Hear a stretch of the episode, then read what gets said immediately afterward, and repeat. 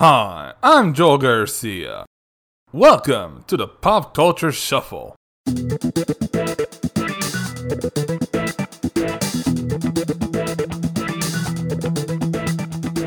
On today's show, I have a few things to talk about. First up, my review of the latest episode of Marvel Studios' What If. Then, my early thoughts on Spider Man No Way Home. And finally, some fan fiction involving Garfield the Cat and the movie La La Land. But first, let's talk Marvel. What if the world lost its mightiest heroes? Now, when I first saw the previews for this episode, I was a bit lost, since I had no idea what the episode was about. All I knew about it was that it would involve Nick Fury and Black Widow. Once I saw the episode, I quickly understood what it was. Now, of course, this part might lead to some confusion because three of the MCU films technically took place at the same time. Now, of course, The Incredible Hulk, Iron Man 2, and Thor all came out within a span of three or so years. But technically, those three films took place within the same week. It's a really impressive trick that I'm surprised the MCU hasn't done a lot with. If anything, the only other time I've seen them do this was with Ant Man the Wasp, which supposedly took place around the same time as Infinity War. In a lot of ways, this episode was basically a murder mystery in which is centered around why these heroes, as well as Hawkeye and Black Widow, were all being killed off. And in a way, the mystery was interesting, mostly because it came from an unexpected source.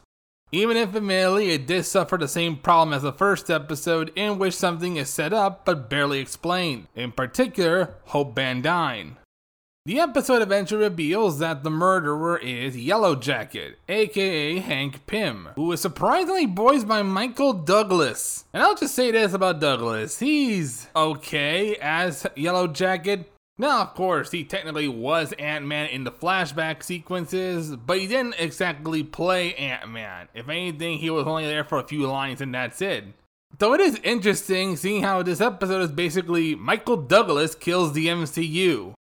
I will admit I like the story. If anything, I probably want a bit more involving Hope, since all we're told is that in this continuity, rather than join Pym Industries, Hope went to work for S.H.I.E.L.D. and died.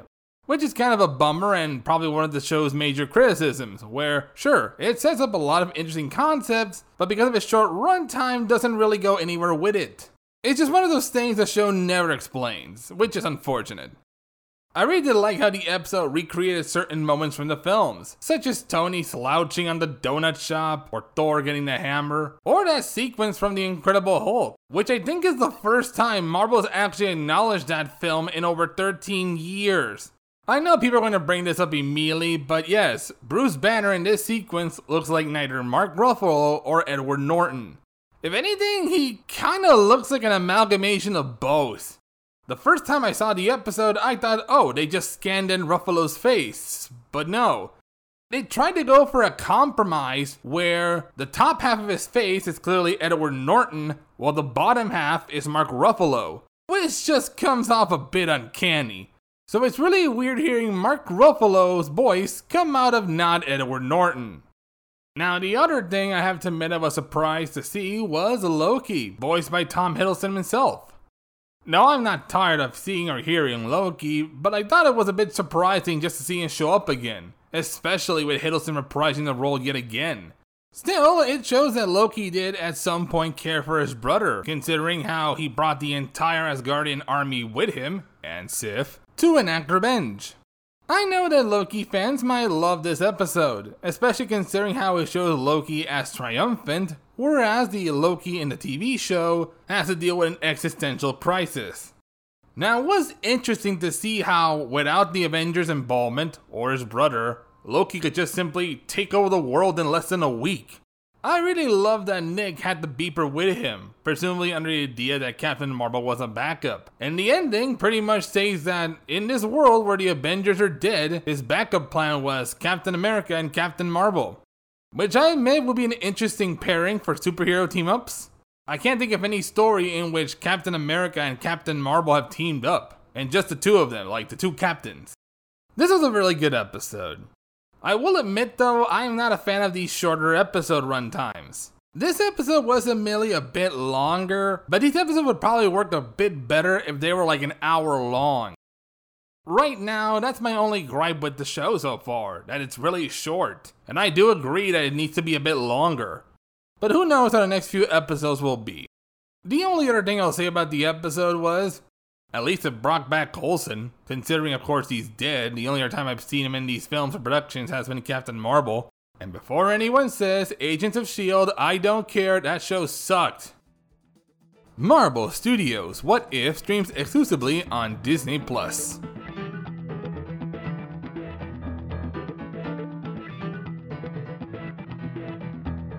So recently, the trailer for Spider Man No Way Home came out after being leaked.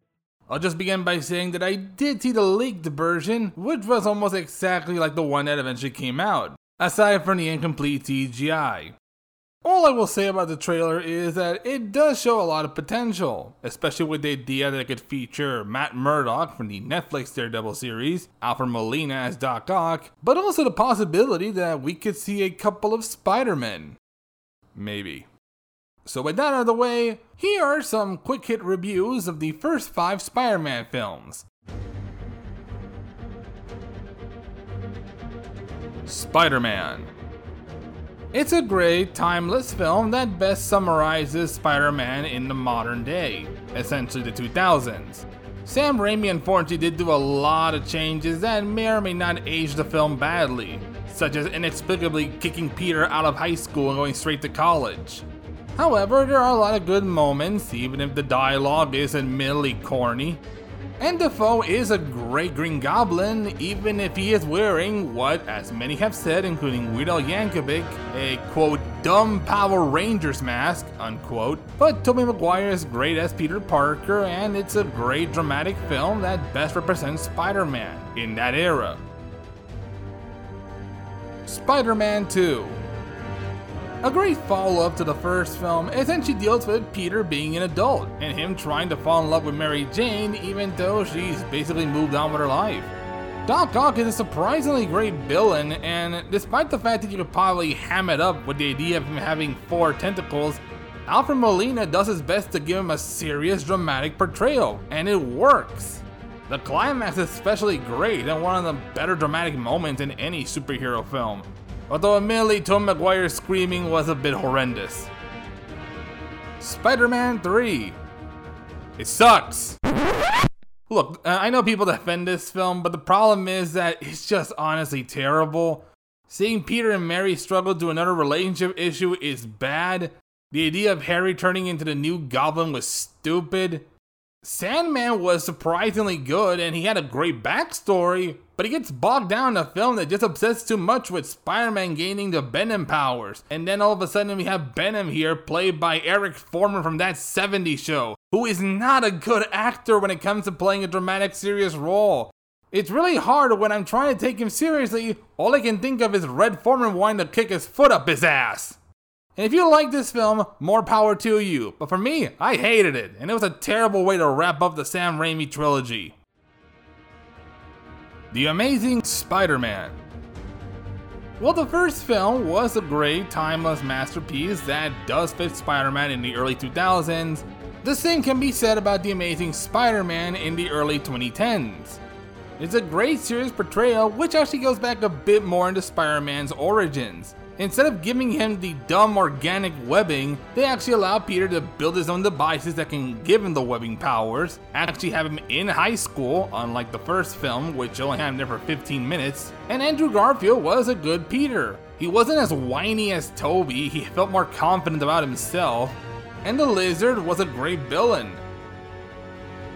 The Amazing Spider Man 2 Whereas the first film did a great job setting up Peter and giving him a brand new personality, this film tried too hard to set up its own cinematic universe. And while you could hypothetically make a series of films with Spider Man and these characters, the way they did it was just horrendous. Abruptly introducing characters and then killing them off, making Harry Osborn some whiny emo teen who apparently needs Spider Man blood because reasons. And then there's the setup for the Sinister Six, which wasn't really necessary because we're barely introduced to one villain and then you kill them off. And then we have the abrupt debut of the Green Goblin at the very last minute of the film, who just looks like Beavis and Butthead fused together. Electro as a villain was interesting, but at the same time, he just felt like some angry fanboy. And the idea of making him blue instead of wearing the costume from the comics just felt an attempt to make him edgy without looking stupid. And as for the death of Gwen Stacy, that was surprisingly one of the few good moments in this film. The only other thing I'll say about the film was that Rhino was wasted, and that deleted scene in which Peter's father would have shown up alive this whole time would have been this franchise's point of no return. This was a terrible sequel to what was a really good film, and its failure justifies why Sony had to team up with Marvel. Because there was no way in hell an Amazing Spider Man 3 would have ever happened after the way that film ended. Spider Man No Way Home comes to theaters on December 17. Finally, tonight, our next segment might sound a bit familiar. This was originally uploaded on May 22nd, during one of the few weeks in which I did not post a show. A while back on our show, or if you heard the best and worst of fanfiction episode, I talked about a certain author known as Shakespeare Hemingway. And after going back and looking at some of his stories again in preparation for the best and worst of fanfiction, I decided to take a look at one of his other stories. And I found one that was really weird. The story being Garfield Land. Now, despite the name, no, it's not about Garfield the cat going to Disneyland, but instead it's a crossover between Garfield the cat, or at least the author's bizarre incarnation, and the movie La La Land. Now, if you're wondering what the movie La La Land is about, I don't know. I've never seen La La Land. I have no interest in seeing La La Land. I've never met anyone who wants to talk about La La Land. All I know about it is the controversy at the Oscars, and that's pretty much it. So I'm going into this story not knowing a single thing about La La Land, and some might think, well, that's bad research. I would argue in return that I just don't care and have no time to watch but I do know the basic plot beats. And honestly, the writer apparently didn't care either about the story because all he does is make the characters act crazy. Here is a snippet of the story.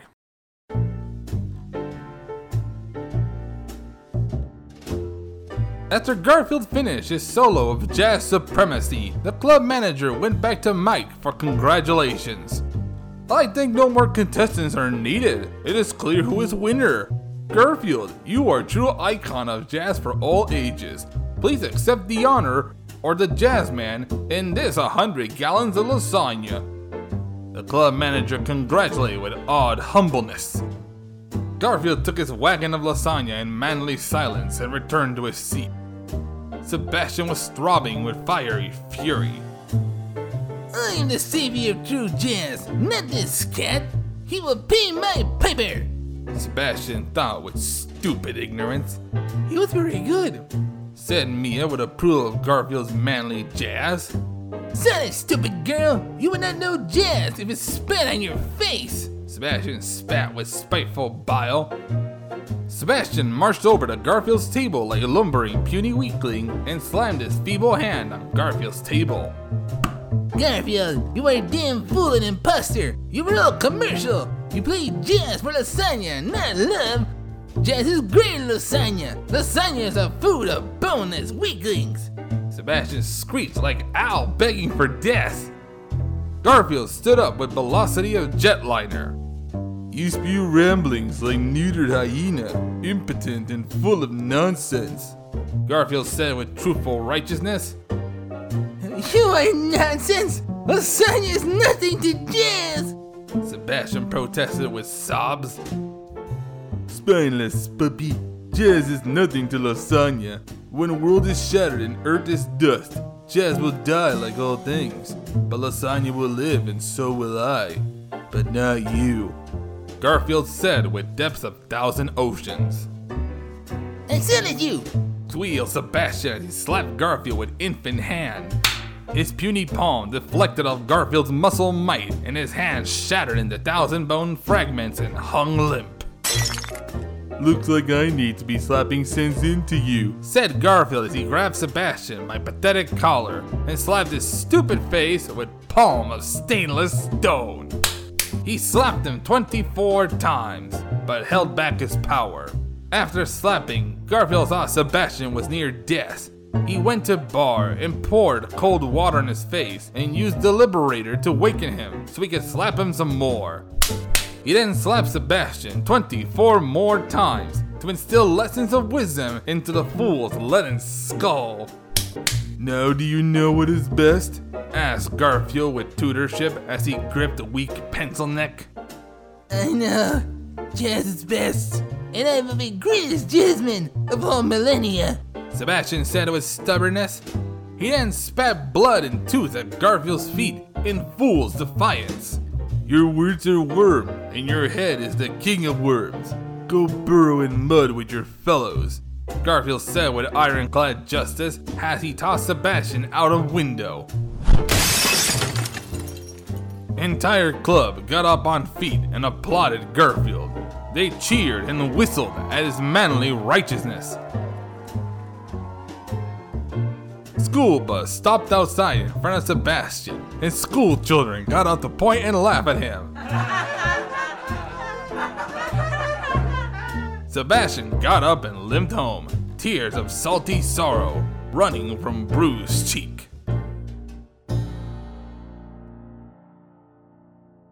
Now that was honestly just one of the many bizarre moments in this fanfic. Now, while I've never seen La La Land, I don't think Sebastian was portrayed accurately in this story, because the story portrays him as a psychopath who was obsessed with jazz and wanted to be the best jazz musician of all time. This story was weird in Royal Rescue because, whereas in those stories, you could simply see it as a parody of the royal family fighting Garfield the Cat, this felt more like the writer apparently really hated the movie La La Land or just didn't understand it. It reminded me a lot of that Saturday Night Live sketch where people were being interrogated over why they didn't see La La Land. And I will admit that sketch was funny, and this story, on the other hand, is just nuts. Because in most of his stories, it honestly does seem like he's trying to do an over the top parody of Garfield while at the same time bashing anything and everything he hates. Like I mentioned before, there's a Joker story, which is not about Joker at all, but instead of bashing Jimmy Kimmel and Joaquin Phoenix for some reason. All I will say is that Garfield Land is yet another bizarre story from Shakespeare Hemingway. Garfield Land by Shakespeare Hemingway is available to read on fanfiction.net. Next week, the pop culture shuffle will be a little bit different. We'll still have a regular show in which I talk about the latest episode of Marvel Studios' What If, but we're also going to do something a little bit different over on Spotify. For those of you on Spotify, we'll have a slightly different version of the podcast, whereas those on Anchor and other streaming services will get the usual episode. This will be a bit of an experiment for me, so the regular episode will still come out next week, but we'll also have a very special enhanced edition for Spotify. But for now, that is all the time we have for today's show. If you would like to know when the next episode comes out, remember to follow or subscribe to the podcast on your favorite stream provider. You can also follow me on Instagram and Twitter at Mr. Joel Garcia 9. Until next time, thank you for listening.